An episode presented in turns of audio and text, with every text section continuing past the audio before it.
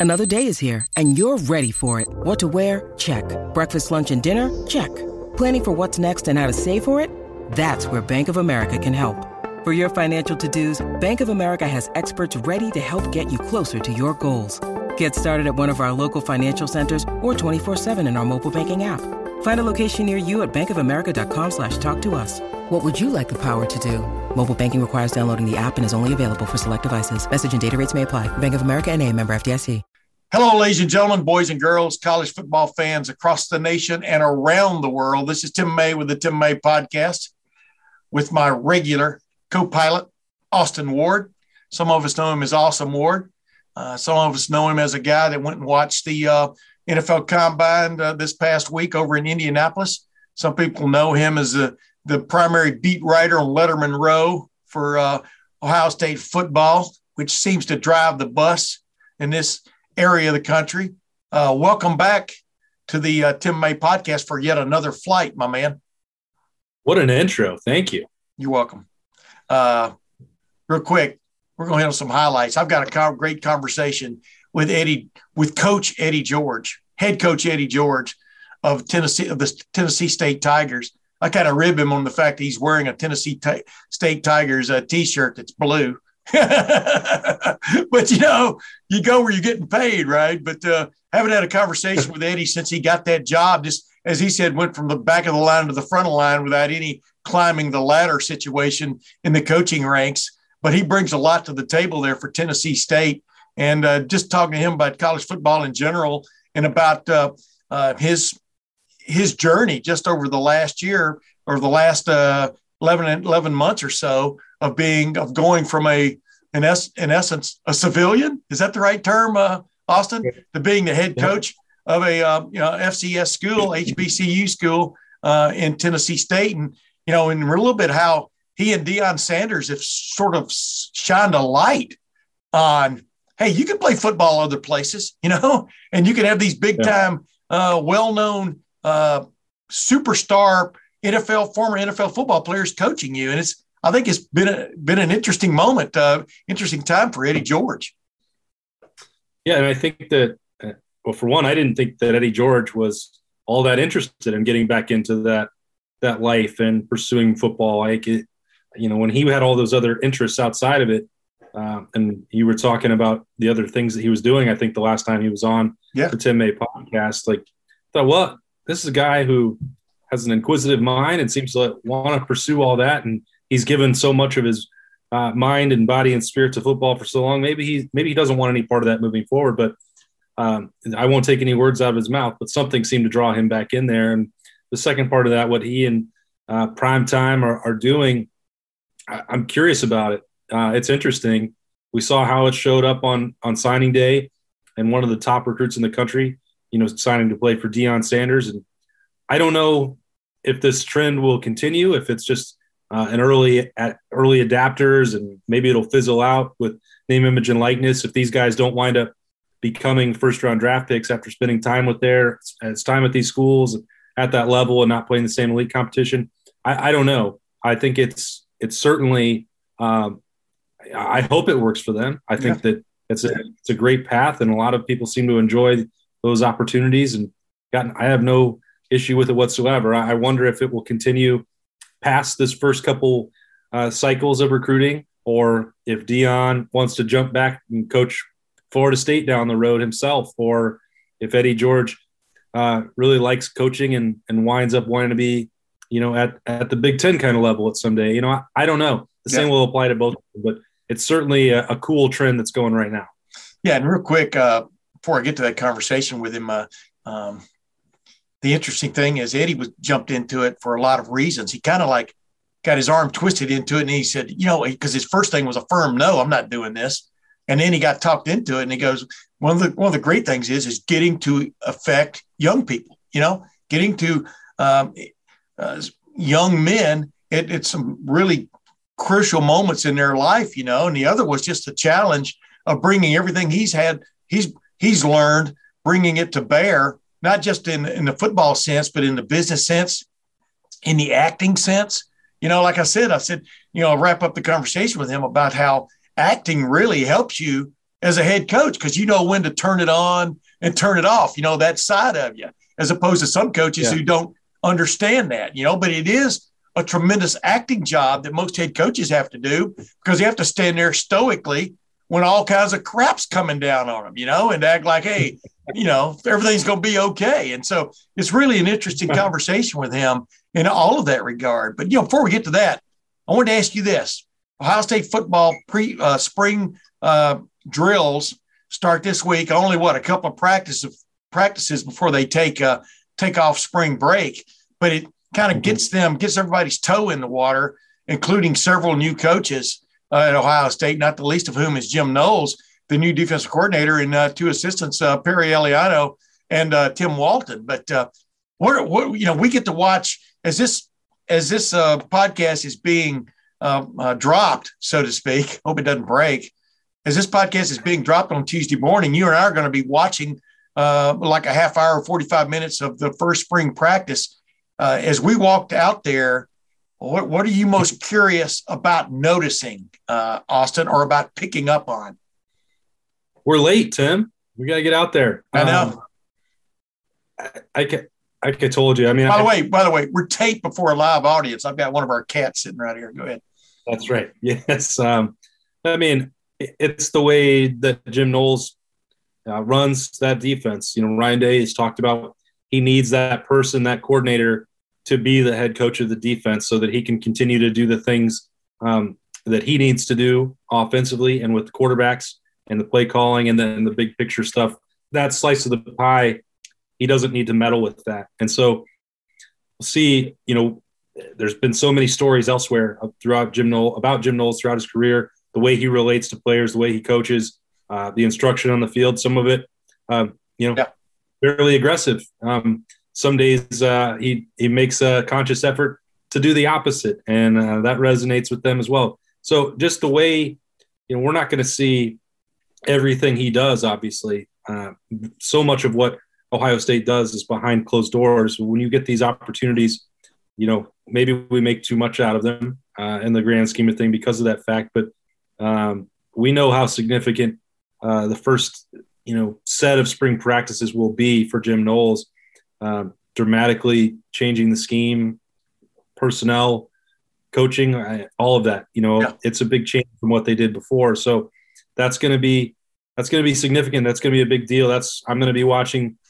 I don't think ordinarily I, would want to go into the uh, out onto the field on the Woody on that first day, and I'd be like, I need to see what the defense is doing. Normally, it's like so often quarterback battles and you know key positions on offense they're much easier to look at and and today to this Tuesday you know they don't have, they don't have pads on but you're still going to watch what he does where he has guys lined up if the, any of the individual drills early on are different if he's emphasizing different things tackling you know techniques and things of that sort I, I think that the defense obviously is way more interesting and important but you know I it's worth reiterating that that's what these 15 workouts they're going to be way more important way way more important for the defense than the offense. Yeah a lot of times you know watching football practice is, is like watching an assembly line at a car factory you know? They just keep doing the same things over and over every day uh, that's what makes a, a sound car but but they've changed up the assembly line on the defensive side which is going to be curious if all the parts are operating then you and i both know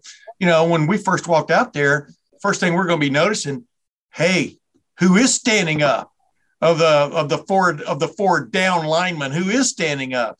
Who is getting that first shot? You know, it being the the Leo, the thing that really, you know, differentiates this from other defenses just on first glance. Uh, or will they keep everybody down on uh, with their with their hand in the in the dirt or in those little rubber granules uh, will they keep everybody with their hand in the rubber granules until we've all left? You know what I mean? that's the big question. But that's just curious about because that is such a key a key position for this defense. And uh, you know, we've we've talked about you know Cade Stover being mentioned uh, as one of those guys who may or may not be that that Leo dude. But uh, that is the curious factor about this defense, isn't it? Because who is who have they already identified as that swing guy or those guys that can be in the group of swing guys who can make that difference defensively. I tell the story all the time, and I won't do it again for the uh, loyal listeners of the Tim May podcast. But you know, they don't even have to do a ton on the first day to leave with a lot of impressions. And I and I bring yeah. that up because 2014 with Darron Lee, not the person that I don't. Maybe you did, uh, but I don't think any of the rest of us covering this team said he's going to be a starting outside linebacker in that 2014 year. A long term project. He didn't, you know, all those things that we said from January to March. Darron Lee blew it up with stuff that we couldn't, you know, see going on. And Mickey Marotti saying he needs to be at the front of the line. He's earned that in winter workouts, and you would you could go see it. The yep. transformation of his body, the confidence that he played with. They gave him a shot that first day. Hey, you're just lining up here. The pads weren't on yet. We're like, oh, okay, so this is a a reason that we were uh, counting on. Well, that that opportunity was gone, never came back. Um, so we'll see if there are guys like that. You mentioned Cade Stover. Um, you know, I don't know if that'll be the case for him or uh, you know Cameron Martinez trying to jump in there in a cover safety role or or whoever else it may be. Mitchell Melton being healthy, lots of options, but someone is going to probably be in a position tomorrow, today that we didn't anticipate, and could be what they did in winter workouts and mat drills has them poised for a big jump.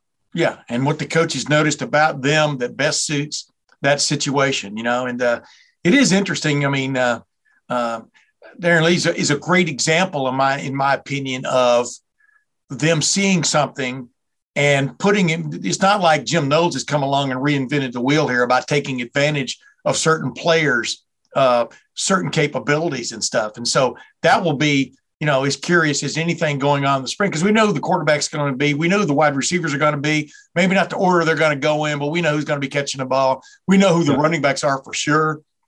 Offensive line, you got a feel for who's going to fill in a couple of those spots. And by the way, we're going to come back after this conversation I had with uh, Eddie George, and we're going to talk about what you saw uh, at the combine. I know you've already talked about that in other places, but I wanted to zero in with you on who do you think did help themselves best among the Buckeyes. And who, who, ladies and gentlemen, in Austin Ward's estimation, here a month, what, a month and a half before the draft? Is that about right? Do I have that about right?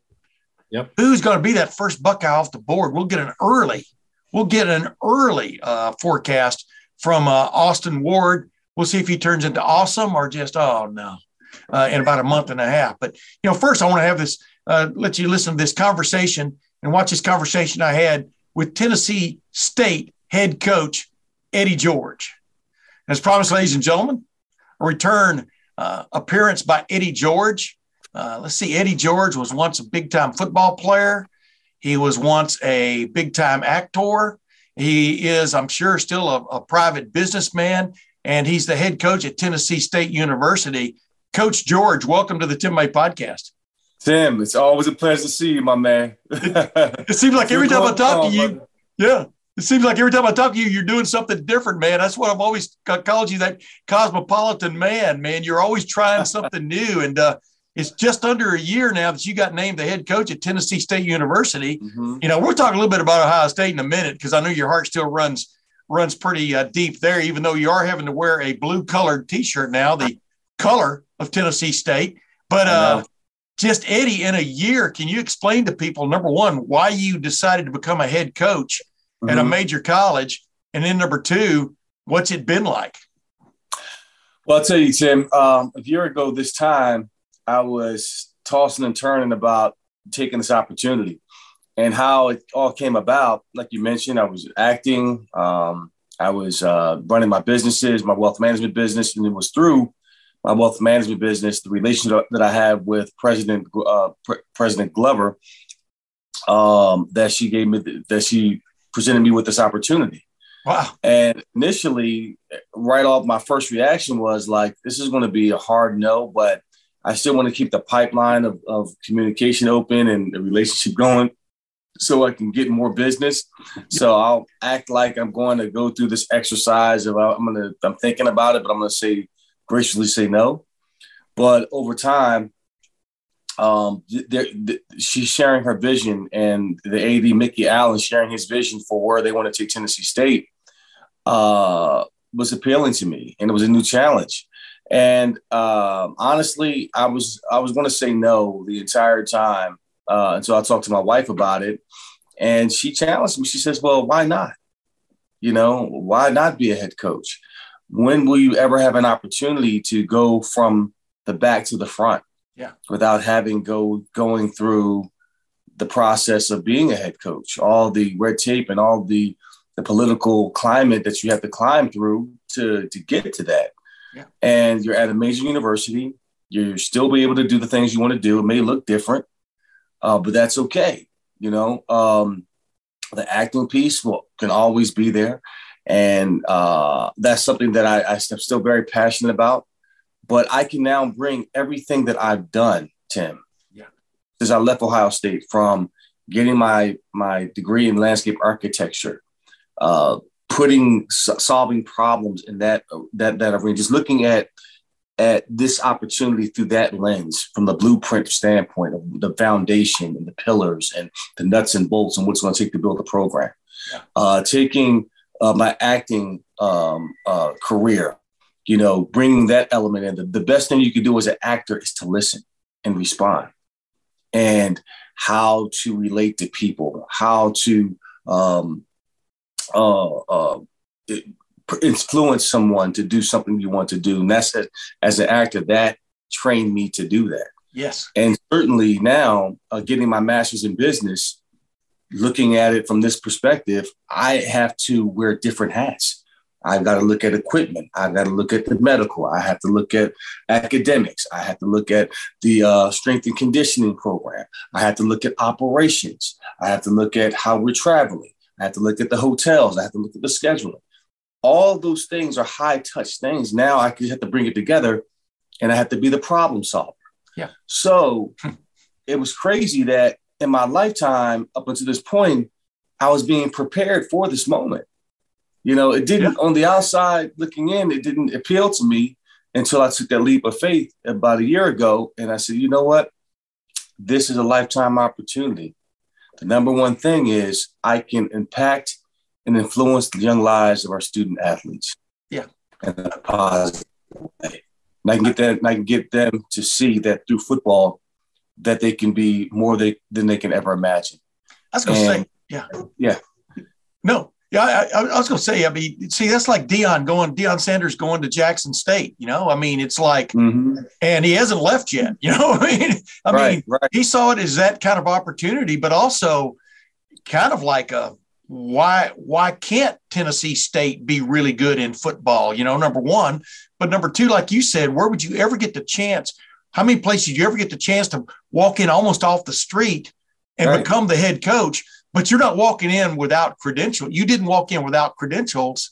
You know, like you said, you you raised the uh, what do you want to call it? The uh, exposure of the program immediately by taking the job. Number 2 Mhm.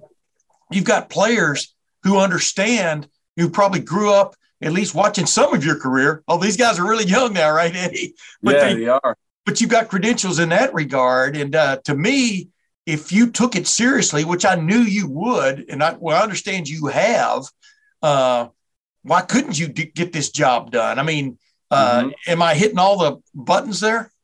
Yeah, you're hitting everything. You're hitting everything. And the the fact that it's literally my backyard. Yes. I don't move. I can still watch my son play high school football every Friday night.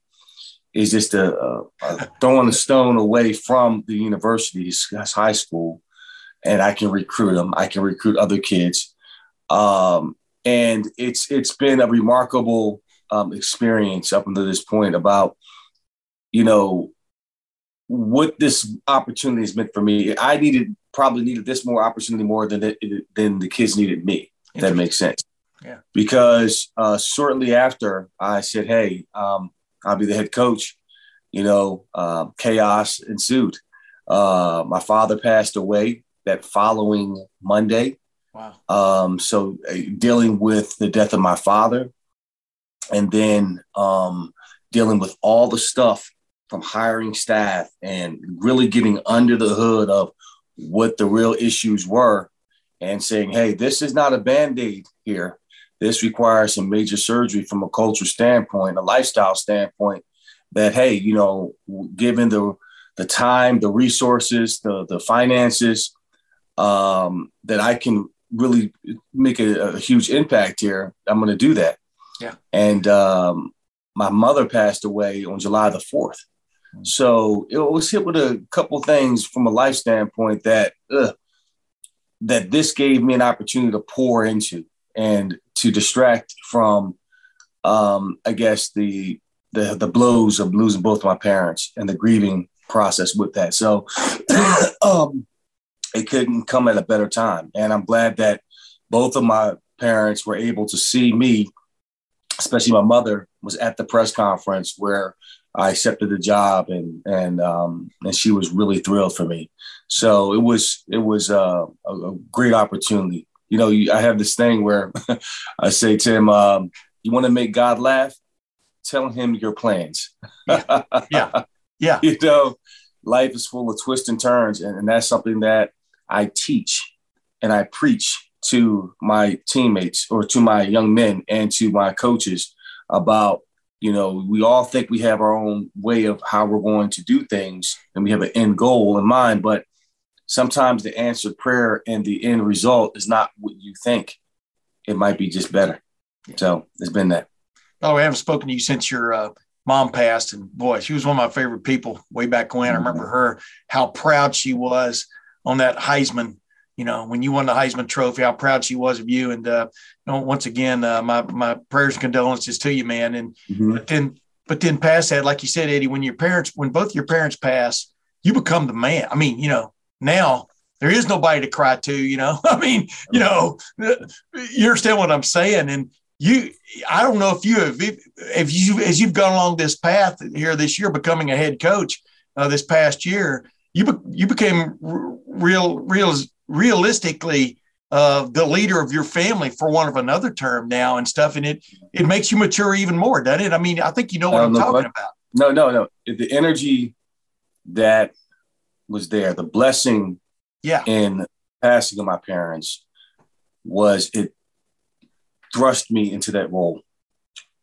as the leader of my family, which is uh, being a head coach of my family is more important than what I'm doing as my occupation. Yeah.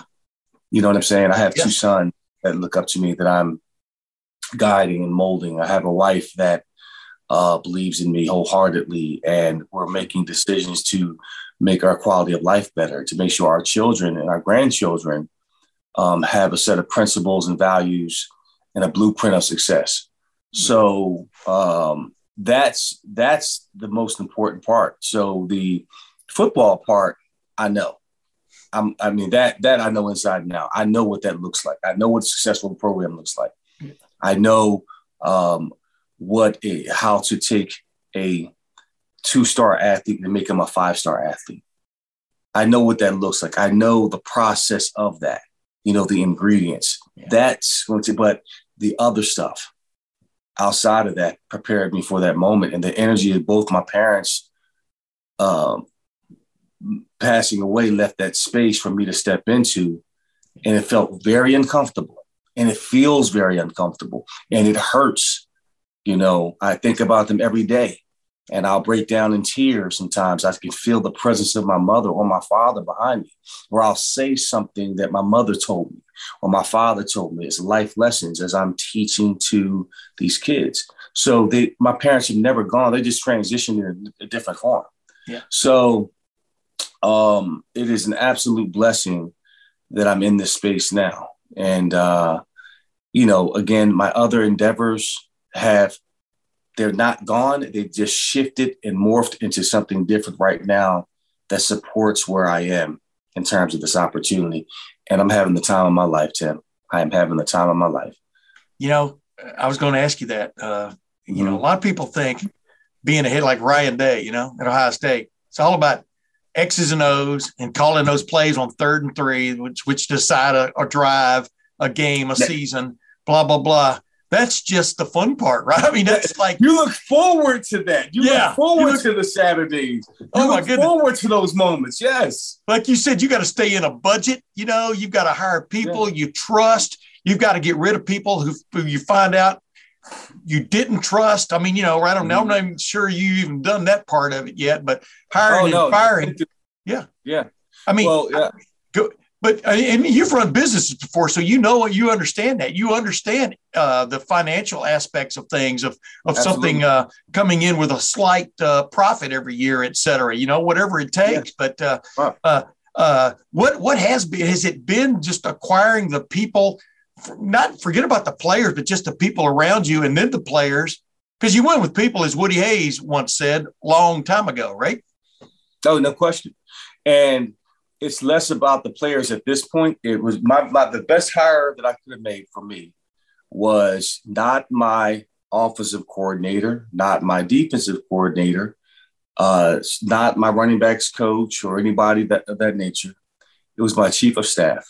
Wow. Because I was new to this business, I needed someone that had the blueprint and had uh, the background of what it looked like holistically that's been there. Yeah. And um, I hired a young man uh, recommended by Jeff Fisher that started the program down at Georgia State. And from from operations to scheduling games to scheduling hotels, um, looking at your budget, uh, understanding what to look for in the total budget, the coaches' salaries, plus was uh, allocated for the season for uh, for football, from uh, from equipment to the Under Armour deals to all the stuff, and that w- that was overwhelming. So to have someone that could go under the hood and kind of be that light keeper and guiding the way to say, okay, here's what we got, coach, and this is here are the decisions we have to make. What are we going to do? What makes mo- the most business sense? That's helped me tremendously. Yeah. And that gave me a vote of confidence that I can collaborate with this guy. Uh, his name is Dusty Bennett. Um, I can uh, confide in him. We talk about high level stuff in terms of pushing the program and in terms of what's needed now versus where we want to go and how we want to get there.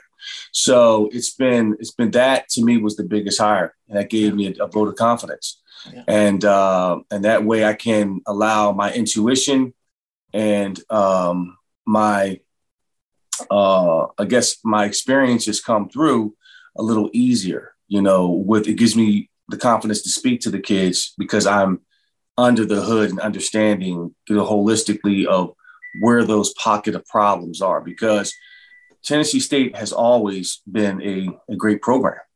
Okay, until recently, until like the last 10 some odd years, they have won 13 Black national championships. They've produced uh, I think three NFL Hall of Famers, uh, produced 122 NFL athletes um, in the school's history. So it's rich in football tradition. Yeah. Now it's taking that tradition and the bones of that, putting those bones together, polishing those bones up, and, and, and supporting it so it's sustainable, like in Ohio State, like in Notre Dame, like that team up north.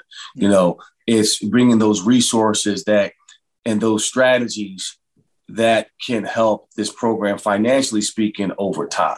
You see, yes. so that's that's that's been the the remarkable part, and we're we're getting wins every day. You know, little wins every day. We just got a new locker room installed for the kids. We are um, simplifying and centralizing our operations to be more efficient.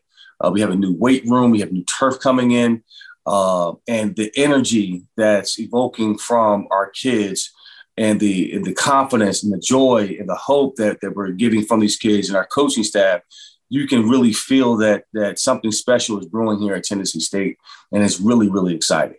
Yeah, I mean it's cool, man. I, I wanted to ask you, did do you feel like a school like Tennessee State, for example, and Jackson State, where Deion, for example, went, are y'all hobbled at all by that HBCU you know, basically uh, uh, here because I think it's a proud heritage to be part of. But you know, do you when, when you go mm-hmm. recruiting and stuff, do you have to talk past you know the fact that this isn't just a uh, uh, an experiment or whatever you want to call it? That you know y'all are serious about football. You understand what I well, mean? Well, here's the thing. Yeah. That's that's the advantage. Yeah. Because now in the climate that we're in, a lot of attention has gone back to HBCUs. You know, the NFL yes. are, are, has really done an outstanding job of giving the resources to the football programs of guys that have played in the NFL are now coaching at HBCUs. We're able to get some things done. They're giving us a, a head start through equipment, through technology, through medical, uh, through best practices, uh, yeah. uh, providing forums of, of how to build and sustain uh, these programs. Um, from from my perspective, I have you know, my financial wealth management business. I'm now can say, okay, how can we make this sustainable?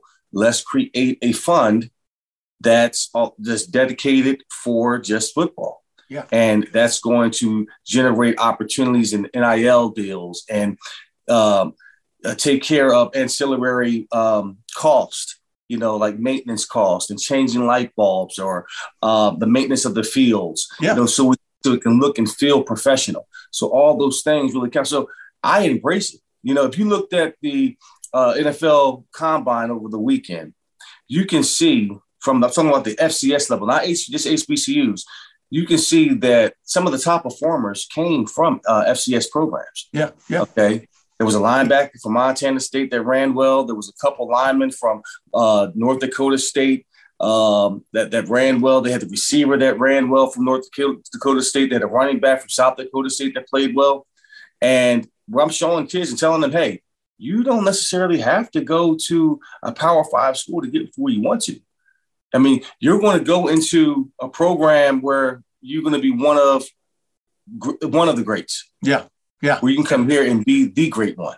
You see what I'm saying? And really yeah. stand out because now you have the HBCU Classic, you have the HBCU uh, Combine, and it's uh, it's going to be highlighting just those specific kids to say, hey, you can move on to the next level or you're not. So now it's it's beginning to uh, evening the playing field. So I embrace the fact that I'm an HBCU because of the rich history okay. and pageantry surrounded by it, and and all the things that come along with being at the, a great institution like that. And you'll find that it's more than just a football school. It's so many great colleges here and and great um, entrepreneurs and doctors and physicians and people of, of influence that have gone to do great things that have come out of the HBCU world.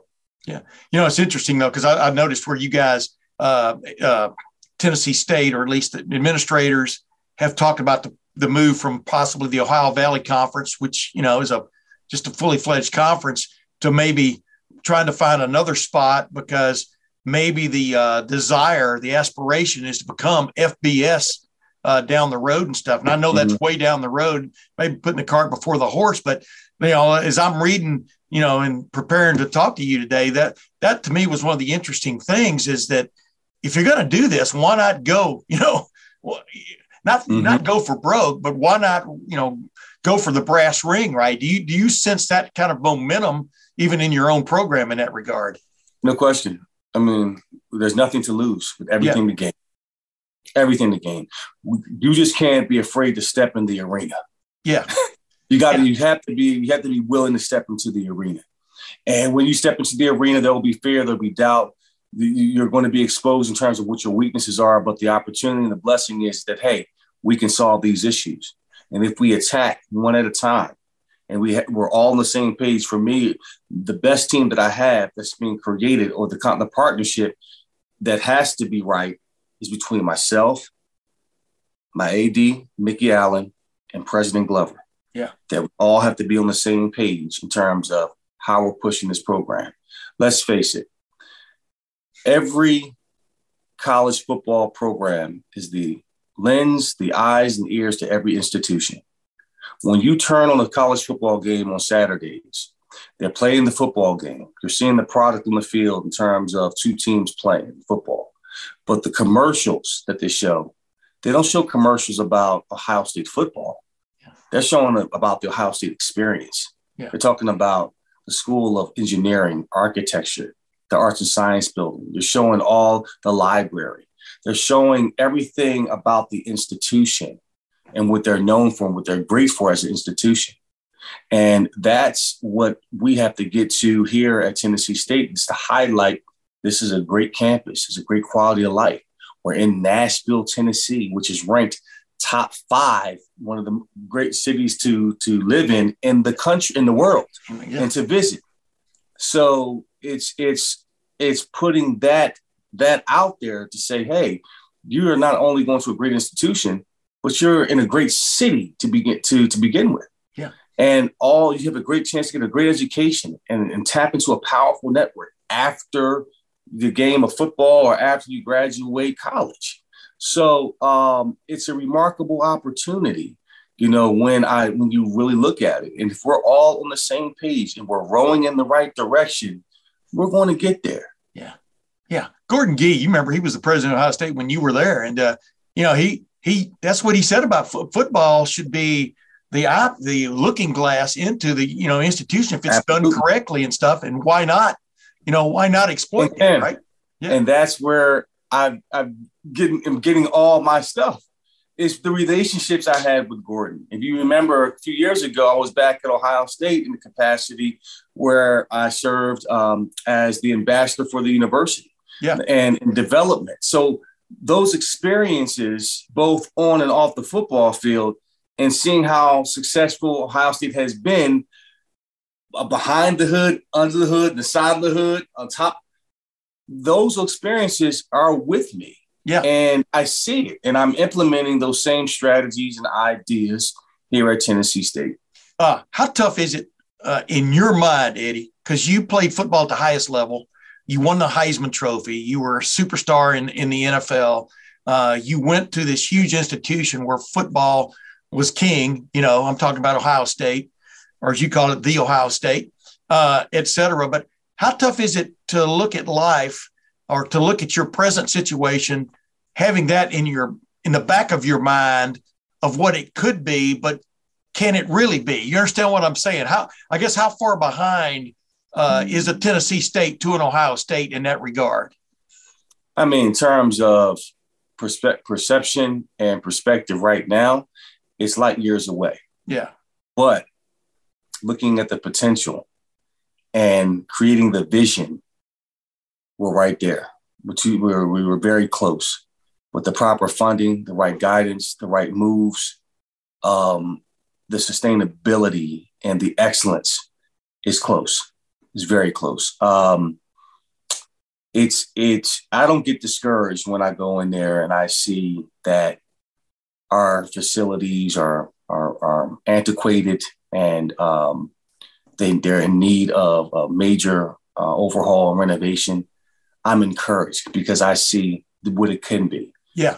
You know what I mean? We just hired a few new people, a new equipment person that's going to really push the culture, help us create a system that is um, um, going to emulate one of a Power Five school. He comes from Denver, played was at Mississippi State, so having those people around really uh, is helping push that vision forward. So when I see, you know, uh, something that's desolate and, and run down and not used, I see opportunity of what can what it can be, yeah. and polishing it up, cleaning it up, enhancing it, and and and really making it something that you can be proud of and sustainable.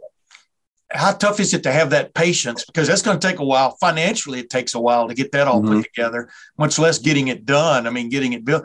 Uh, it, are uh, all the while are you are you eager but also patient? You understand what I mean? That it's not going to be oh. done in two months or two, maybe even two years. That it takes a while. Well, when you talk about patience, I had to be patient as a player because I had to be built right. Okay. Yeah. I came to Ohio State as a power back, and I had to be patient to sit behind and learn and grow behind Robert Smith, Raymond Harris, and Butler By'not'e, Jeff Cothran, and all those guys taught me how to work. And they said, okay, if you want this, you have to take it. So I had to learn how to get, you know, get faster, bigger, stronger, quicker, work on my weaknesses.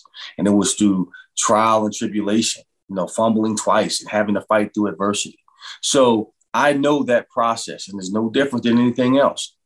And I have to the, the, in order to be patient, you know, you're in a season where it feels like you're not moving and things aren't aren't aren't going the way that you think or it's not as fast as you think, but you're still able to grow in those periods. You're still able to find who you are and grind and and and and and, and be persistent and be disciplined and consistent in terms of showing up every day and pushing the envelope keeping people accountable around you, uh, making sure that we're checking off our, our list, our goals, setting goals for ourselves each year in terms of what we want to accomplish, both in an operational sense, financially speaking, and on the field.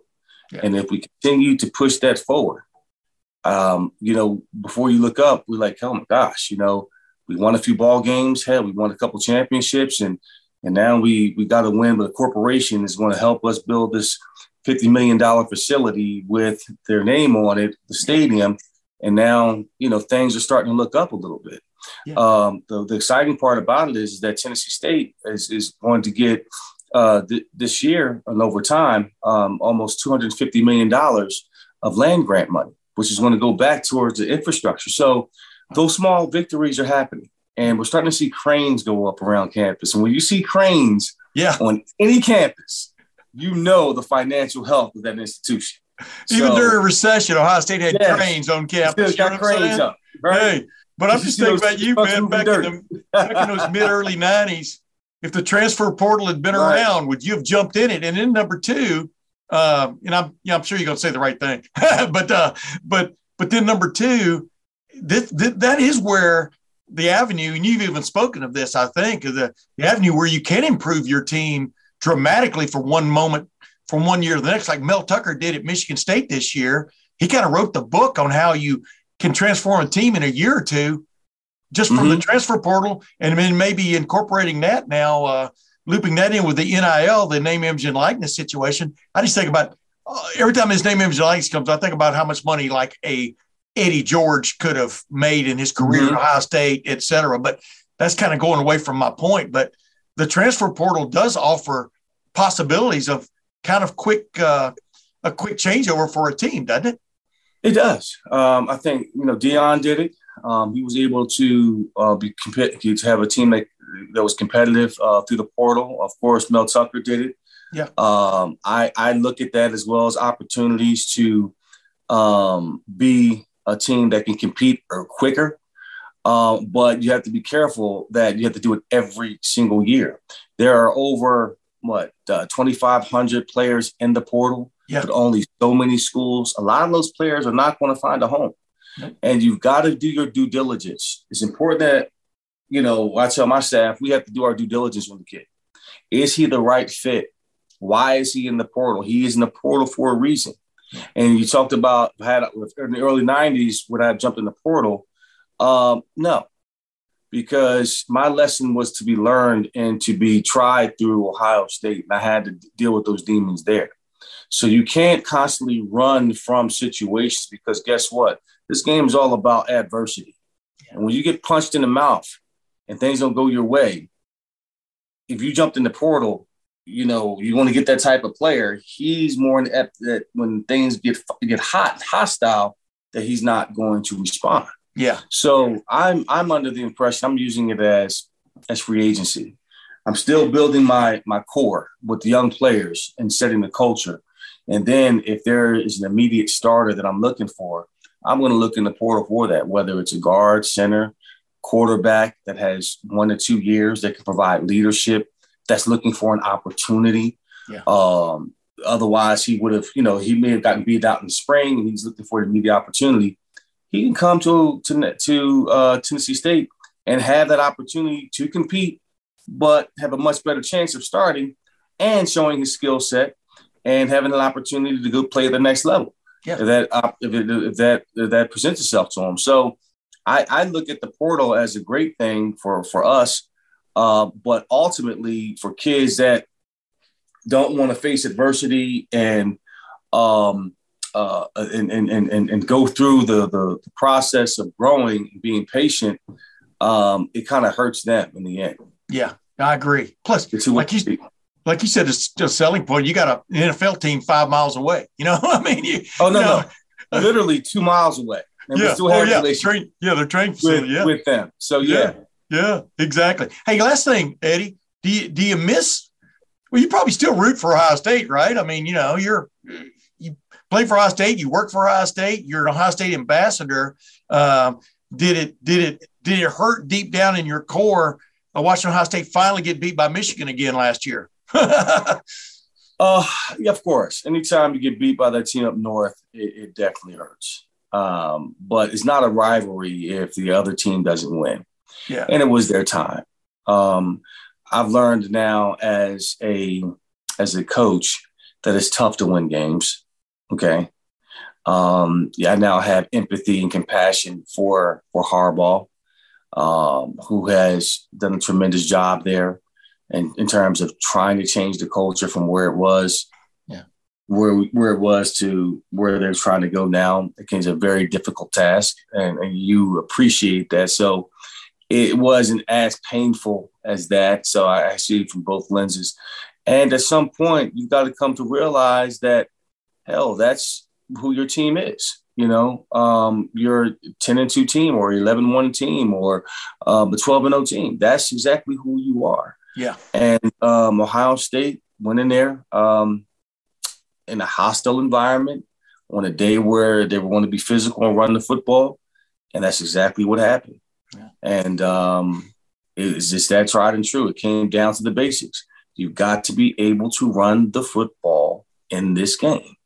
You can't you can't expect to throw it for a thousand yards every single week. That's great in, in September and uh, in October, but when the weather turns, you better have three things: a great dominant run game, a dominant defense that can get you stops, and exceptional special teams. That's what's going to win you win you uh, championships. And of course, having a quarterback that can make plays uh, certainly helps. Yeah. But I've always believed in that. It still is tried and true. Um, you look at what Georgia did was able to do last year.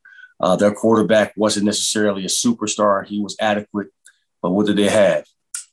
Defense, special teams, run game. Yeah, and able to make plays in that. So I've always believed in that philosophy. Plus, they got another shot, you know, at the team. Yeah. that's that's always yeah. key. hey, last thing I'm out of here. Um, you guys were five and five in what I call your regular season, and then you played Mississippi State, right, in the final. yeah, that was our bowl game, right? You know, right. you understand what I'm saying? I mean, I got you. You know, that's tough because that's a checkbook. I mean, that's that's a checkbook game, you know, for mm-hmm. an HBC, excuse me, an FCS school to play an SEC school, which is, you know, especially at the end of a year you yeah. know, you know, it's do, do you hope to one day get away from that or you know, but I don't know. That's kind of like uh, really hopscotch in here. It's, bit, it's, it's tough um, because, you know, you're looking for opportunities to, you know, add to the bottom line to yeah. help get the resources. And when somebody's waving, you know, $300,000 or $400,000 or a million dollars in front of your face to play a team that you know that's going to be difficult for you, it's hard to turn down. Um, but it was very difficult to go into that game, um, given the state that we were in. We we started off one and three, and I wasn't sure if we were going to ever win a game. Okay, yeah, because based off of what I saw, and we only had really four months to install our all, everything, yeah. office, special teams, get them in shape, then play a season. Oh, and oh, by the way, we're dealing with COVID, so half our team is missing our, our quarterback room uh, was was completely out the week we're preparing for Grambling. We started our seventh string quarterback. Okay, seventh? he was seventh string quarterback, and and, and Tucker Pope. And God bless him, he did his the best job he can do, but he was wide eyed. He was a freshman, and we're still trying to, to get plays in. A success for us early in the season, Tim, was just getting a playoff on time before the play clock. It didn't matter if we got a yard or it was a positive play, just getting off. So it was it was tough in the beginning, and uh, started off one and three. We got our asses kicked against SEMO, and they just bludgeoned us. It was very. They ran two plays. It was ran inside outside zone and through the slants yeah. and kicked our ass. Wow. And we learned from that. I said, okay, now from this point on, it's not about the scoreboard; it's about the spirit if anything, we're going to fight you. We're going to learn how to fight. We're going to learn how to grind to the bitter end, and we want to beat you up. Our goal is to have you go into next week's game sore. Okay, yeah. and based off of that, they embraced that philosophy. We reeled off four straight wins. When the Austin Peay were 25 point underdogs, yeah. went up there, beat them, and came back and ripped off some more conference wins, and we started getting it rolling. And uh, we played T Martin at their place, and this was for the to be number one, uh, tied for the number one position in the conference. Um, late in the, I think it was late in the fourth quarter, six minutes to go, we were down by a touchdown, hmm. and we just unraveled. And then things we just ran out of gas after that. Yeah, but it was a lesson learned. You know, three and three in the conference. Um, we had a, a winning home record, three and one at home. So there are some things we can hang our hat on. And the fact that we had a short amount of time to implement, to learn our players, to figure out, you know, what's going on, still trying to get coaching staff hired and all this was a lot of chaos. We were able to to do that. Now things have settled. Um, we're excited about what the future holds. Really you got, excited. You got former Buckeyes uh, Richard McNutt, uh, defensive backs coach, I think. Uh, Pepe Pearson, your running backs coach, who, who mm-hmm. was your little brother, I think, at Ohio State at one point, right? It was. Yeah. yeah uh, and you just hired Michael Brewster, I think is I think an offensive coach, maybe tight ends coach, uh, former, former Ohio State uh, center, et cetera. Uh, what do you still feel? Are these guys you feel like you you know because of their Ohio State ties a little bit you can trust? Obviously, all of them have worked their way up the the, the rungs of the mm-hmm. ladder, as you said, instead of going mm-hmm. from the back line to the front they've climbed the ladder and stuff. Uh, yeah. Just you don't have to name them all, but what do they give you from the standpoint of, yeah, these guys understand where I come from, you know? Well, when you're trying to build a program, um, it's it's really bringing the right bodies in the building in terms of coaches. Uh, I look for teachers. I look for guys that are going to be problem solvers, um, yeah. solution seekers. You know, not just say, "Hey, coach, we got a problem." Well, what's the solution? You know, what have you come up with to be thinking? I love guys that um, are knowledgeable about the game, are passionate about the game, are students of the game. And, you know, it wasn't the fact that they had Ohio State on their resume, it's the fact that I could see who they were as people yeah. and what they bring to the table. Uh, of course, I know Pep, um, and he interviewed well. You know, I take him all through interviews, and um, you know, he knows the game. He's been in it for 20 some odd years. He's been at Marshall. He he we're cut from the same cloth in terms of the running back position, in terms of what I want, the details of what I want in that position. So he's an extension of me when he's in that in that room, and we can speak the same language. Yeah. Um, in terms of Richard, like I didn't play with Richard, but Richard's passion when he coaches his room, he's the CEO of that room, and the nuances, the details, um, the teaching again about being a man uh, uh, really uh, has really blew me over. I mean, I was really impressed with Richard in terms of his interview, and and and Michael. Um, he called me a year ago when I got my staff together, and I said, "Well, I don't have a place on my staff, but I promise you, you know, if something opens up, I'll give you an opportunity to interview for it." Well, he interviews again, and it was an opportunity. But something happened to where my tight ends coach left, and I remember him in the interview how outstanding he was in terms of the details, his passion. He's at oh, by the way, Cincinnati, the Bearcats under Luke Fickell, another Buckeye. So yeah. the values, the the the um, the work ethic, those things I'm, we're familiar with, we're connected, and I felt comfortable with that. So for me, it's not about you know, whether Ohio State's on your resume, if you're black, if you're white, if you're male, if you're female. I'm looking for the right person. Okay. And that being said, of course, you know, I want equality and I'm, I'm going to look for that, but I'm looking for the right person that's going to help drive the culture, the lifestyle, and pour into these young men for them to be the best people that can be. And if I can get the best person, then I'll damn sure get the best product in the field because you can't compartmentalize your behavior.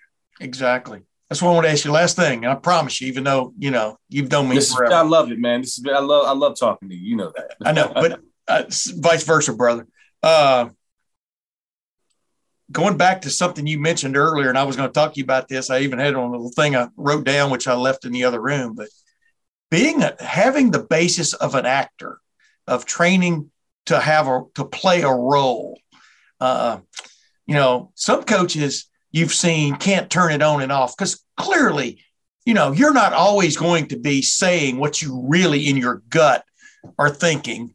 I mean, I'm talking about you have to present an image to a certain extent to everybody. You, you understand? I mean, uh, Tom Landry, mm-hmm. I got to interview him a couple of times. He was the head coach of the Dallas Cowboys. You know, you remember that stoic figure that was on the field, but off the field, he was a charming, great guy to talk to. You know what I mean? When you were just in a mm-hmm. conversational standpoint, just, but do you think having that acting uh, background and experience and training helps you be a head coach? If, if you follow what I'm saying, meaning, yes, you do have to present no matter what you're feeling deep in your gut sometimes you got to present uh, a certain image, a certain approach to how you're going to get from A to B. Go ahead. I'm sorry. No, you're fine. You're right, and and that's something that is still developing, and I'm I'm using that. Um, having and the thing again, you know, the acting roles and my acting career is not going to stop. Is it's just in a different capacity. Is in this role. I'm playing the role of a coach. Yeah. Acting is telling the truth in imaginary circumstances. It's taking what's written on the page, understanding who the character is, what the character wants, what are the challenges that you have to go through to get it, the, the goal, and what happens once you get it. Yeah. And I've used a lot of the techniques in terms of finding out the character, like the character of my of my of my student athletes. Who are they? What do they want? What's their name? What drives them? What's their motivations?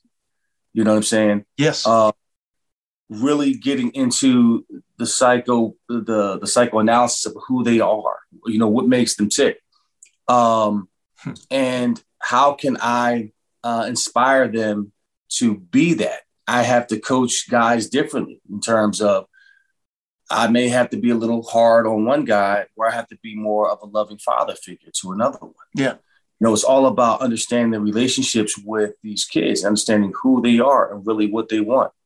And they're going to tell me who they are by what they say, about what others say about them, and what they say about themselves. Yeah. yeah. And that's how I find out who a character is on a script about what the writer says about them about what they say about themselves, about what the other characters say about the, the character. Yeah. So the art of listening is is the key to acting and also in terms of being a head coach.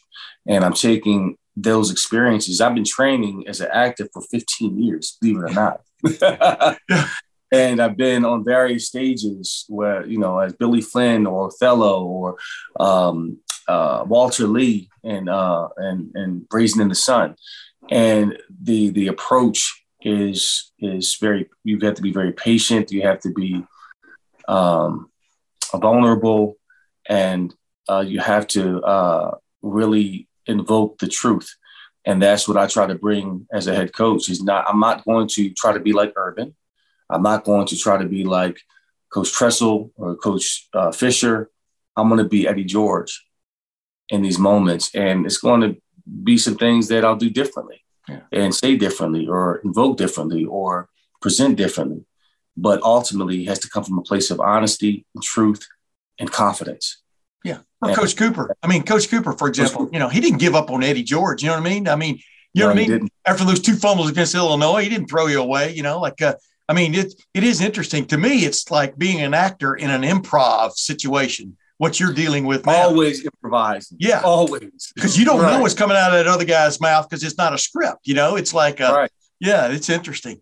Eddie George, man, I appreciate you uh, coming on the Tim podcast again, man. This was a choice. And by the way, here's my prediction. I predict y'all might already be this, by the way, but I predict y'all to be the number one uh, major college football team in Nashville if you're not already within the next couple of years. What do you think about that prediction? Hey, I love that. you know where I'm going there, right? yeah, yeah, I love, I love that. anyway, ladies and gentlemen, Eddie George, thank you very much, Eddie. Thank you, Tim. I'll be in touch, man. All right, brother. Love you, man. You know, one of the reasons, uh, Austin, that I think Eddie George can be a good head coach, because I think one of the one of the one of the great things you have to be able to do as head coach is communicate. And I think he he's always been one of the great interviews one of the great quotes I've ever been around.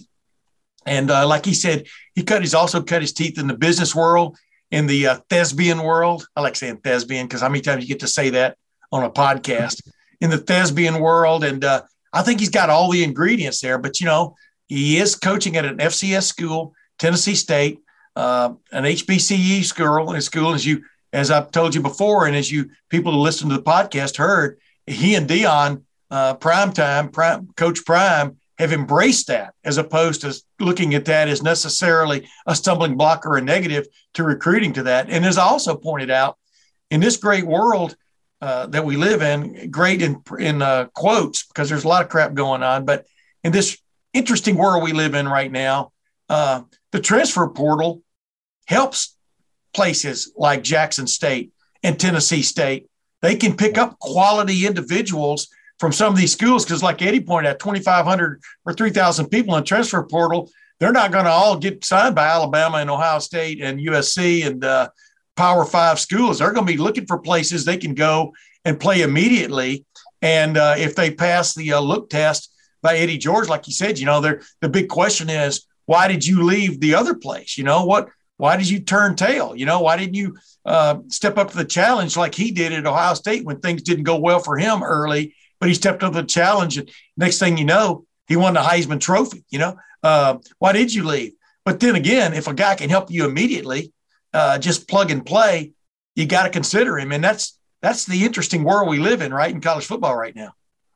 Yeah, and it may work the other way for them as well. It's what I brought up earlier on with high-profile recruits that it's really important for them to play right away or yeah. you know it could be a different experience or whatever else i think we know most of those things are going to come down to you know name image and likeness and playing time decisions as it almost you know the money part and and the playing time has always been a key factor but um, you know part of that equation has changed dramatically and if they can get a guy for a year or two and you know help them develop and win some games and and play really well well maybe then they spend one year or two years at, at the Big Ten level or SEC level, and it'll it can work in a lot of different ways. We'll see. I mean, I don't think that that's going to be a route that affects Ohio State ever very much.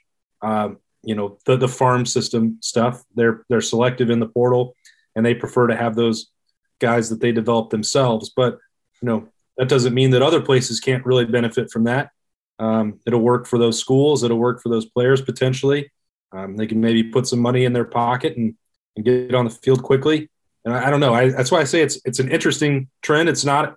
There's nothing about it that I look at as a real negative. If it's an opportunity for everybody involved to do something that they couldn't before, maybe makes it more appealing. That's good. I mean, I think college football and college athletics, as we've said a number of times, as long as this podcast has been going, you know, the NCAA has to do more things that work in everyone's best interest outside of just the school. That yeah. means the players, that means the coaches, that means the fans with the attendance and all of it. NCAA has always been bad at that. They've got to embrace this this opportunity to reshape what they're doing, and what Deion and Eddie George are doing is a big part of that. Yeah. Of course, you and I both know that most of the time the NCAA can't get out of its own way. So uh, we'll, we'll we'll see where all that goes. I wanted to ask you this though. Speaking of transfers, to me, the mo- one of the more interesting um, players to watch this spring at Ohio State is Chip Trayanum, Trainum, uh, the transfer from Arizona State, who's transferring not only from Arizona State but transferring from running back to linebacker. Uh, you know, he's Ohio State's gambling to a certain extent on this guy having the goods, the wherewithal to help them at linebacker. And uh, you know, his first part of his college career, he's been spent as a running back. I mean, see, Ohio State is willing to take some shots, right? I mean, that's that's what, but not willing to take twenty of them, right? Yeah, and and that he's the perfect example, I think, of you know making sure that that fit is right. Now, if you look at it on paper and you say, well, well why not just take a pure linebacker? It's not like Chip Trayanum hasn't played that before, and in fact, Ohio State in their recruiting process with him thought this is where you should play. You know, this is your best opportunity, and he sort of you know, similar to Steele Chambers, he wanted to take his shot play offense. He did that. Say he probably had a little bit more success with that Arizona State than than Steele Chambers had here with the Buckeyes. But you know, they understand all that. They've done plenty of work uh, understanding his athleticism, his personality, built-in relationships from the past, knowing that he's from Ohio, knowing the program that he was in there, and you, from my dealings with him, I can see why he fits those things and checks those boxes that yeah. Ryan Day and Mark Pantoni are talking about with the roster management.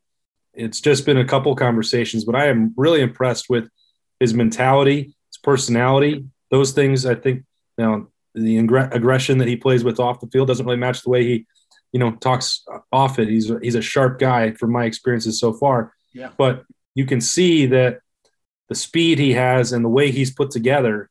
I mean, he has the opportunity to do the same thing Steele Chambers did, yeah. and he's got a little bit more time because he made a conscious effort to take this path in December and not, uh, you know, in the summer or August. And I don't know what that means. He's going to have 15 practices, um, 13 of them with the pads on to show how smooth that transition could be. But I mean, everything I've seen and heard tells me that this guy can be right in that mix. And that's why last week when we talked about the linebackers, yeah. I mean, how does it all fit together? I don't know that he's going to surpass Steele Chambers right now, but you love the athleticism and you love the the approach and he's talked to Jim Knowles plenty about what that role could be. He's one of the most, as you said, I, I completely agree. He's one of the most intriguing guys on this roster to watch over 15 practices. Yeah. And, you know, it's uh, like you said, I'm, uh, I've only talked to him one time, but it was like during that interview situation. I got to ask him a few questions, even one on one there. And uh, what what impressed me about him is he's been studying the linebacker position. He's not just showing up, you know, the first day of spring drills to play linebacker. And like you said, he's played it in the past. But I was just laughing. I was had a smile on my face while you were talking. I was laughing internally there, so I didn't interrupt you because I know some of the uh, followers don't like that when I do that. But I was just thinking about Eddie George.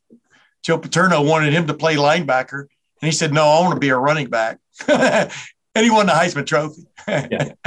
so you know, you never know. Uh, life is like a box of chocolates. You never know what you're gonna get. You know, and uh, as Forrest Gump said, and uh, he was an All-American at Alabama. But I digress. Uh, real quickly, speaking of guys coming and going uh, and uh, proving themselves, as I prefaced with earlier, put you on the spot. Who who who improved their situation uh, at the uh, combine, the NFL combine, the past week that you and uh, Spencer Holbrook, uh, glue man, uh, attended. Who among Ohio State's prospects improved their position vis-a-vis the NFL draft, the upcoming NFL draft?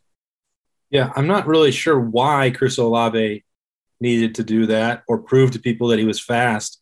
I'm so baffled by this. I don't know. Not everybody did it, and I'm not going to paint. All right, let me interrupt you. You're fixed to talk about something that we talked about a year ago. Uh, this disinformation campaign that comes out, it's almost like it's run by the Russian, uh, the Russian, uh, the Kremlin or something. Like yeah. what they threw out there at you about Justin Fields a year ago and stuff. And people do make stuff up, and then people run with it without ever even consulting that blocked punt he had against Michigan as a freshman when he looped in and all of a sudden he's in the punter's face. Where did he come from? I mean, I'm sorry, but I get all excited about this kind of stuff, uh, Austin, because it really, it really, you don't want to think conspiracy theories, but you, it really bothers me when people grab something and then run with it, pardon the expression, yeah. and then have it blow up right in front of their eyes and go, well, he isn't that fast all the time. What's his football speed? Or, you know, whatever they're going to say. Now go ahead. Well, and his football speed is the yeah. easiest to see of all. Yeah. You have yeah. four years of him blowing past defenders and taking of getting open. Yeah. Like and getting open with ease and catching those, you know, running those out routes with Justin Fields or CJ Stroud are rolling to their right. And he's pulling away. And like, that part is crazy. The on field stuff there's so much film of it that to ignore that is crazy. But this part, like this notion that he wasn't fast, like I, I don't, I just, I have such a hard time comprehending how you could even con- concoct this storyline. And the same was true. Garrett Wilson was sitting there on Thursday and said, "Oh, well, I mean, I guess somebody thought I was going to run four, five, five. Like these guys hear this stuff, and it's like, what? Like, where did it come from?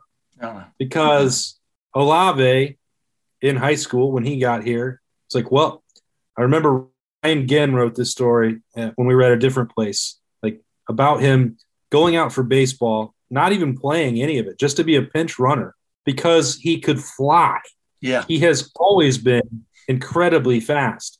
And when he got here, it was, well, you know, he's probably just going to be at deep threat. And and for now, maybe he'll learn how to the, how to do the rest. And um, it was like that's why you saw him on special teams because the athleticism was always off the charts. So you know, whatever that happens. We we had to do this last year talking about Justin Fields.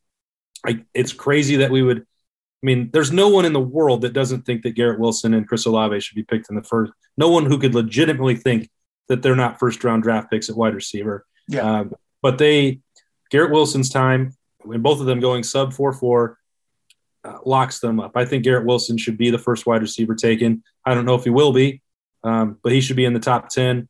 Uh, and Chris Olave, if he goes past 20, that would be a major mistake. You don't want to get teams that are in 21 to 32 range. You're talking about teams that already can win games, yeah. already in position. You don't want Chris Olave to show up on those teams. Yeah.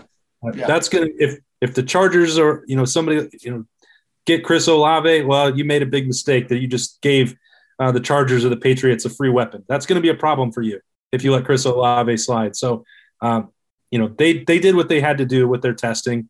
Uh, I think it's unfortunate for Jeremy Ruckert. We talked about him with, you know, last week the things that he needed to prove, but he showed he's willing to bench. He's close. Uh, he, he's going to be able to go run and catch passes and things like that on pro day. At least that's the expectation. I think he kind of needs it. Um, to be honest. I think they're, you know, that coming off of last season, we already talked about that.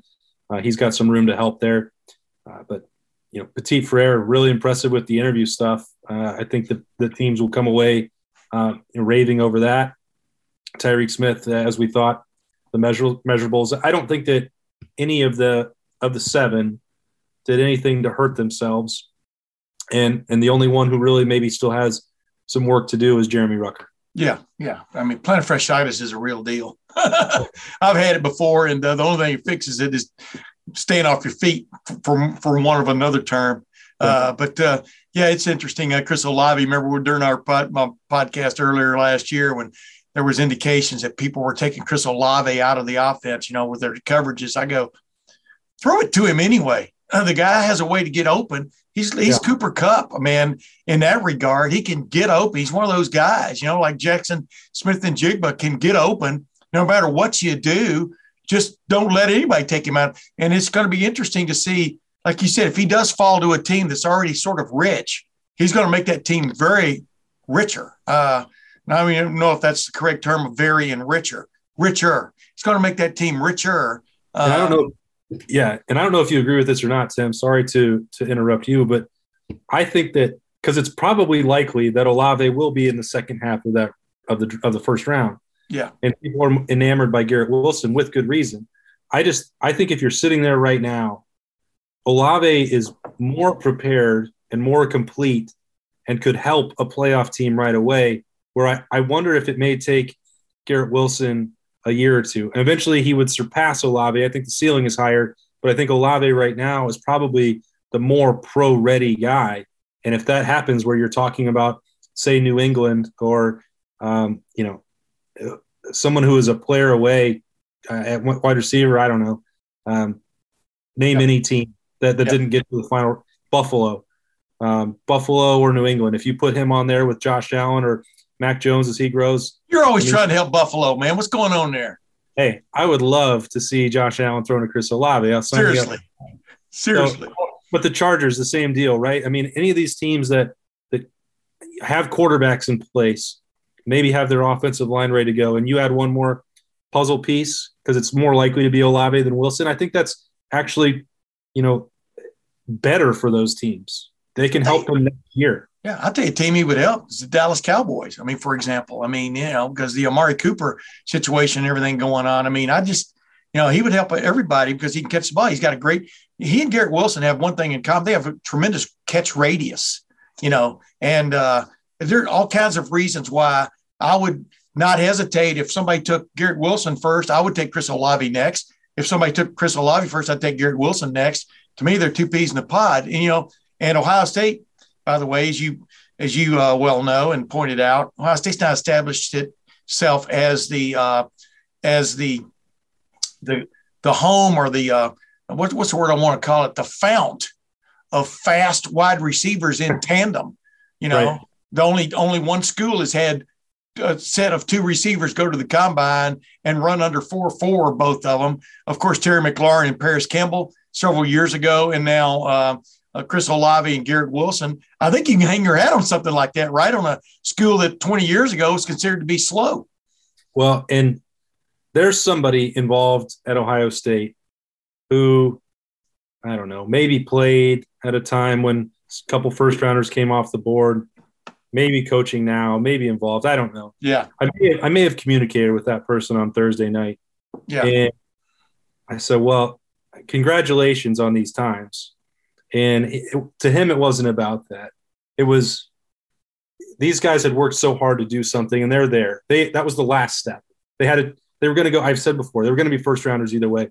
But that what you're talking about that they used to be slow or that it had been 15 years since they'd had a first round draft pick uh, from that wide receiver group that really rubbed brian hartline the wrong way and you, you've seen what terry mclaurin did not being in the first round see what mike thomas did not in the first round the list is a lot longer than that yeah um, you know maybe Parris campbell should have been in the first round he's had injuries it hasn't worked out quite that way but doesn't matter there have been other guys that probably could have gone, and it didn't happen. And it was got back in all capital letters. We're back. And this thing, this 15 year streak, that's over. These yeah. guys are breaking it. And now there's going to be a new one. Remember what we talked about when when uh, Kerry Coombs started the cornerback assembly yeah. line first round, first round. This thing is not going to slow down for Ohio State now. What you're talking about, the fact that they validated when you're, you're pointing Mike Thomas, you're pointing Terry McLaurin, all these other guys. Then you're going to have two first round draft picks. Then you have Jackson Smith-Njigba coming back as the Biletnikoff favorite. You've already signed Julian Fleming two years in. You've already signed Emeka Egbuka as the number one in the country. These like this thing is a snowball going out of control. And now that you have, well, in control, I guess uh, Brian Hartline doesn't want his receivers going out of control. No, he doesn't. Uh, yeah. So, you know, this this thing has already been crazy impressive. And now yeah. you have this on top. Oh yeah it's it's wild what they're what they're capable of doing, and that was this is one of the things that was left for Brian Hartline. Like break that streak, get that over with. You can say that it's not important. They're trying to win games. They go through a season. Well, they want to develop guys so they can achieve this this accomplishment and these goals. And Chris Olave and Garrett Wilson have done that now, and that's going to open even more floodgates for Ohio State and for the guys in that room coming behind them. Golly, I'll tell you what though, man. I'm telling you, I tell you, I'm I'm I'm just selfish. But uh, the thing I wish I had seen uh, was empty set, five wides of those five guys. I'm talking about Chris Olave, Garrett Wilson, Jackson Smith-Njigba, Marvin Harrison Jr., and Mika Egbuka. Just give it to me five times this past year. Actually, give it to me 10 times so each guy could have two catches, you know? but how would you have ever covered that. You know, the only way you covered it is having a guy come off the edge or up the A gap and uh, get in CJ Stroud's face and force a bad pass. That that would have been the only way to stop that. There were so many route tree combinations; it would look like a root ball, you know, that you could have thrown at people. And just wow, just wow, you know this. The, the see when I was growing up, and even when you were growing up, man, if a guy, if you had a Keystone combo there at your school, the, the school, your favorite school, they were going to be there for three years. You know what I mean? And you were going to get to watch, you know, Joe Namath throw to whomever, you know, uh, uh, uh, Ken Stabler throw to Ray Perkins, you know, uh, Dennis Homan, right on down the line. Those are Alabama guys because that's who I was rooting for way back when, you know. Uh, but just throwing that out there, you don't, we not get, get to see that anymore. I would love to have seen – what Utah would have done if those five guys had all taken the field at the same time, as bereft of talent as Utah was on the back end going into that because of all kinds of reasons. That would have been unbelievable, wouldn't it? Wouldn't that have been a moment, Austin? I I think I don't want to have to go play this role where I get asked about it on the message boards at Lettermen Row, and people, they, you're not the only one who feels this way and I don't want to be any wet blanket. But you know that Ryan Day has TreVeyon Henderson in the backfield, and he's got Jeremy Ruckert and an elite tight end. about every play. I know, I know.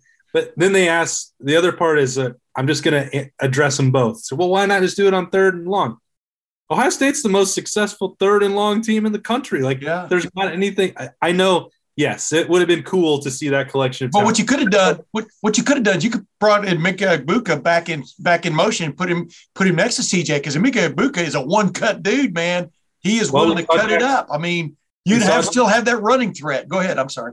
We saw Jackson in the Rose Bowl shifting yeah. into the backfield and yeah, uh, putting linebackers in the blender. Holy cow! If that's going to yeah. be a wrinkle that continues beyond that, uh, and maybe maybe it is a Mecca, maybe it would be Jackson, could be both. You know, I don't know.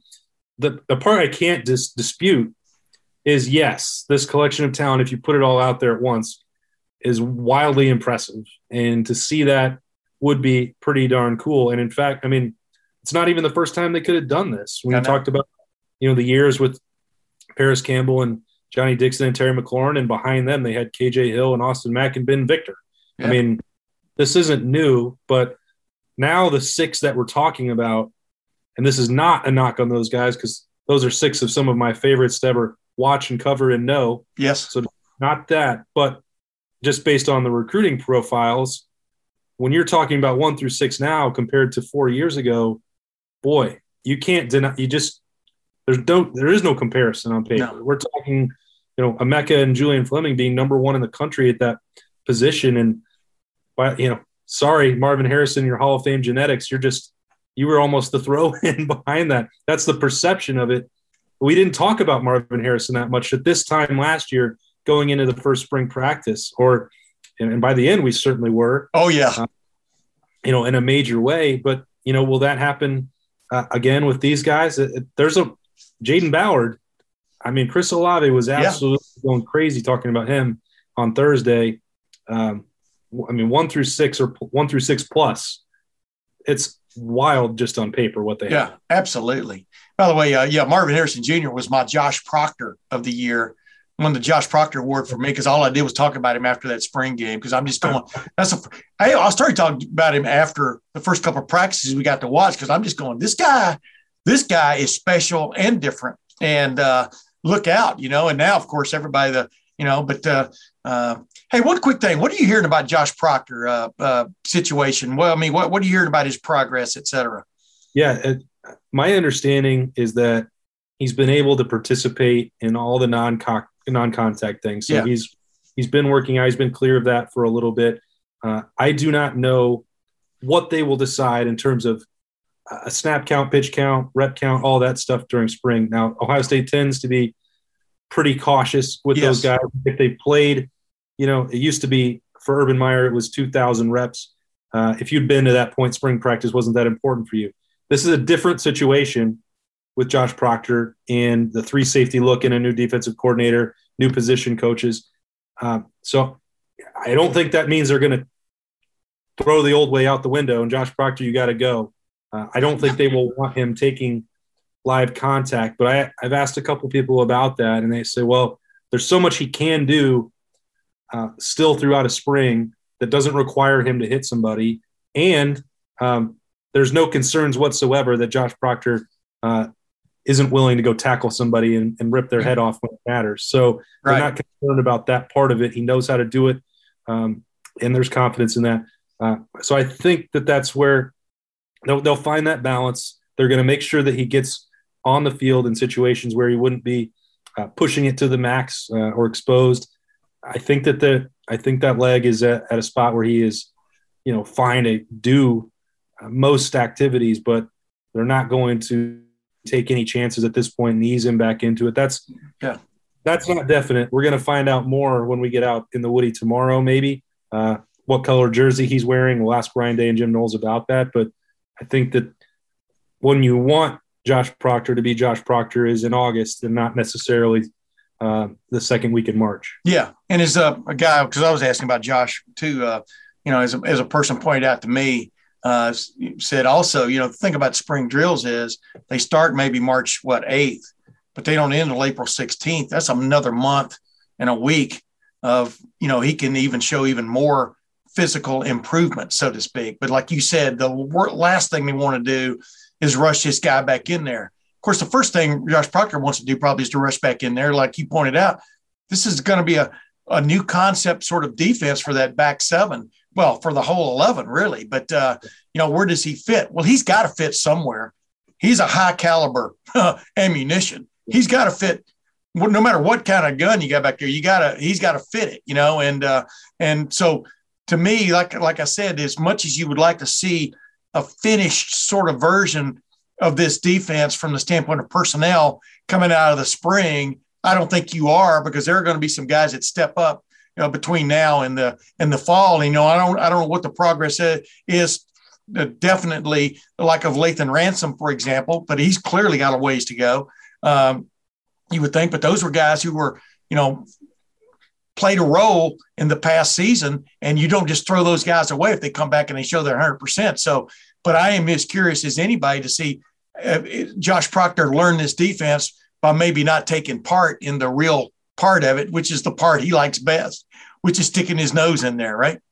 Yeah, and and uh, he's had time. I mean, he had to watch, and Ohio State shifted a little bit obviously. Yeah. Uh, last year. Uh, so all that effort that he put into learning that and being the free safety, I think the way Ohio State was playing late in the year, there'll be some carryover for him uh, from what he's seen on film. But either way, he's had two months now of you know some meetings, some of the workouts uh, to be around them and understand. Like he's Josh Proctor is a free safety, and I don't care how many safeties anybody plays with his responsibilities aren't going to change that significantly. Yeah. And he he understands the game. He's he's played it on the field and he's been forced to watch more than he would have wanted to. Um, you know, and I think that you, you, can pretty much trust that he knows what uh, that responsibilities are going to be like. Now, yeah. you certainly want to develop chemistry and continuity and all that stuff that comes from being on the field. And he hasn't played that much next to Ronnie Hickman. Um, he's not played at all next to Tanner McCalister. Um, you know, he knows Cam Brown. Like, you know, those are the things that, you know, Ohio State has to balance. And I know that, you know, 15 practices in spring are very significant for that. But for Josh Proctor, they probably won't be as much as going every single day in August getting ready for September. Yeah. So that's you have to res- you have to fight that urge, and that's always the thing with Josh Proctor. As eager as he is, you pull back the reins a little bit. We know what you can do you know, we know you wanted to do it last year. You were on the brink of that real breakout moment. Everyone could feel it. Everyone could see it. You know, just be patient here. Uh, make sure that you're in this playbook and you're comfortable with what you know Walton, Eliano, Knowles, all these guys are teaching in the secondary. But you don't have to prove anything right now. Like, yeah, yeah. He, you know, Jim Knowles was was down the road in Stillwater from when Josh Proctor was coming up. Uh, maybe the paths didn't cross exactly at the same time, but his reputation is well known to everybody. So yeah.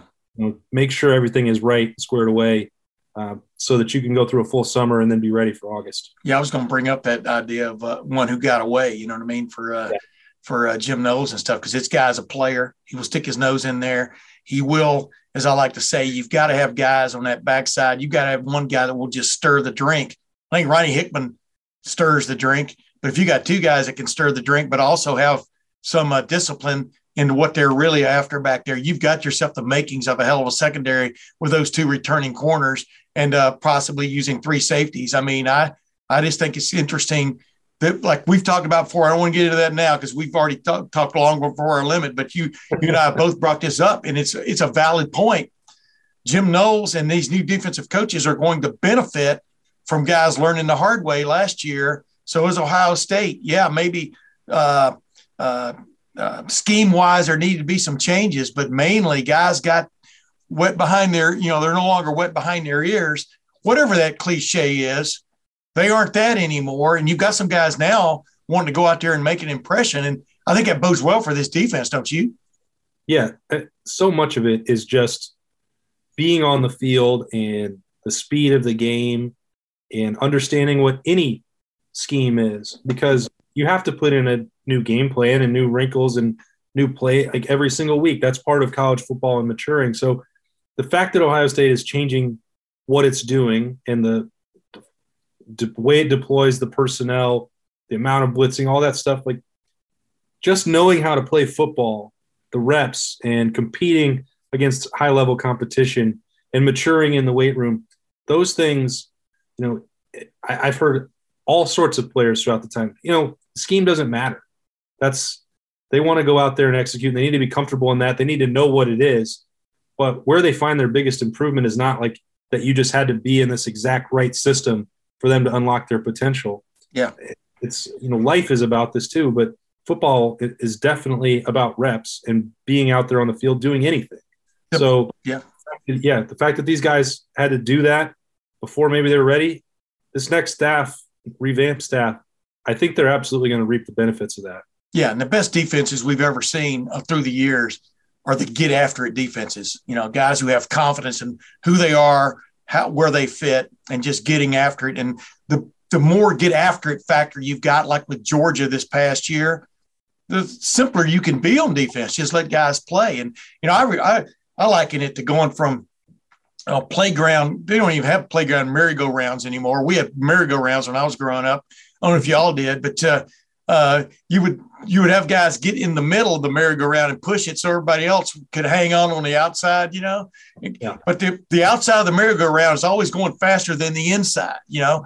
And uh, the more you can get to the inside, the more control you have. I'm talking about as a player, things aren't swirling as fast. Things are still going fast, but you still have the ability to go and hit. And Josh Proctor was really, I think, primed to be that guy last year in that defense and it was taken away. And we all know that they've been in search of that big time safety play, other safety play since then with with Ronnie Hickman showing the way on that other spot. But uh, yeah, I mean, I'm this is going to be an interesting spring in all kinds of ways, Austin. And I appreciate you joining the Tim May podcast again and that uh, coveted co-pilot seat, my man. You you hit all the right buttons again today, man. What's that feel like as we come in for our landing?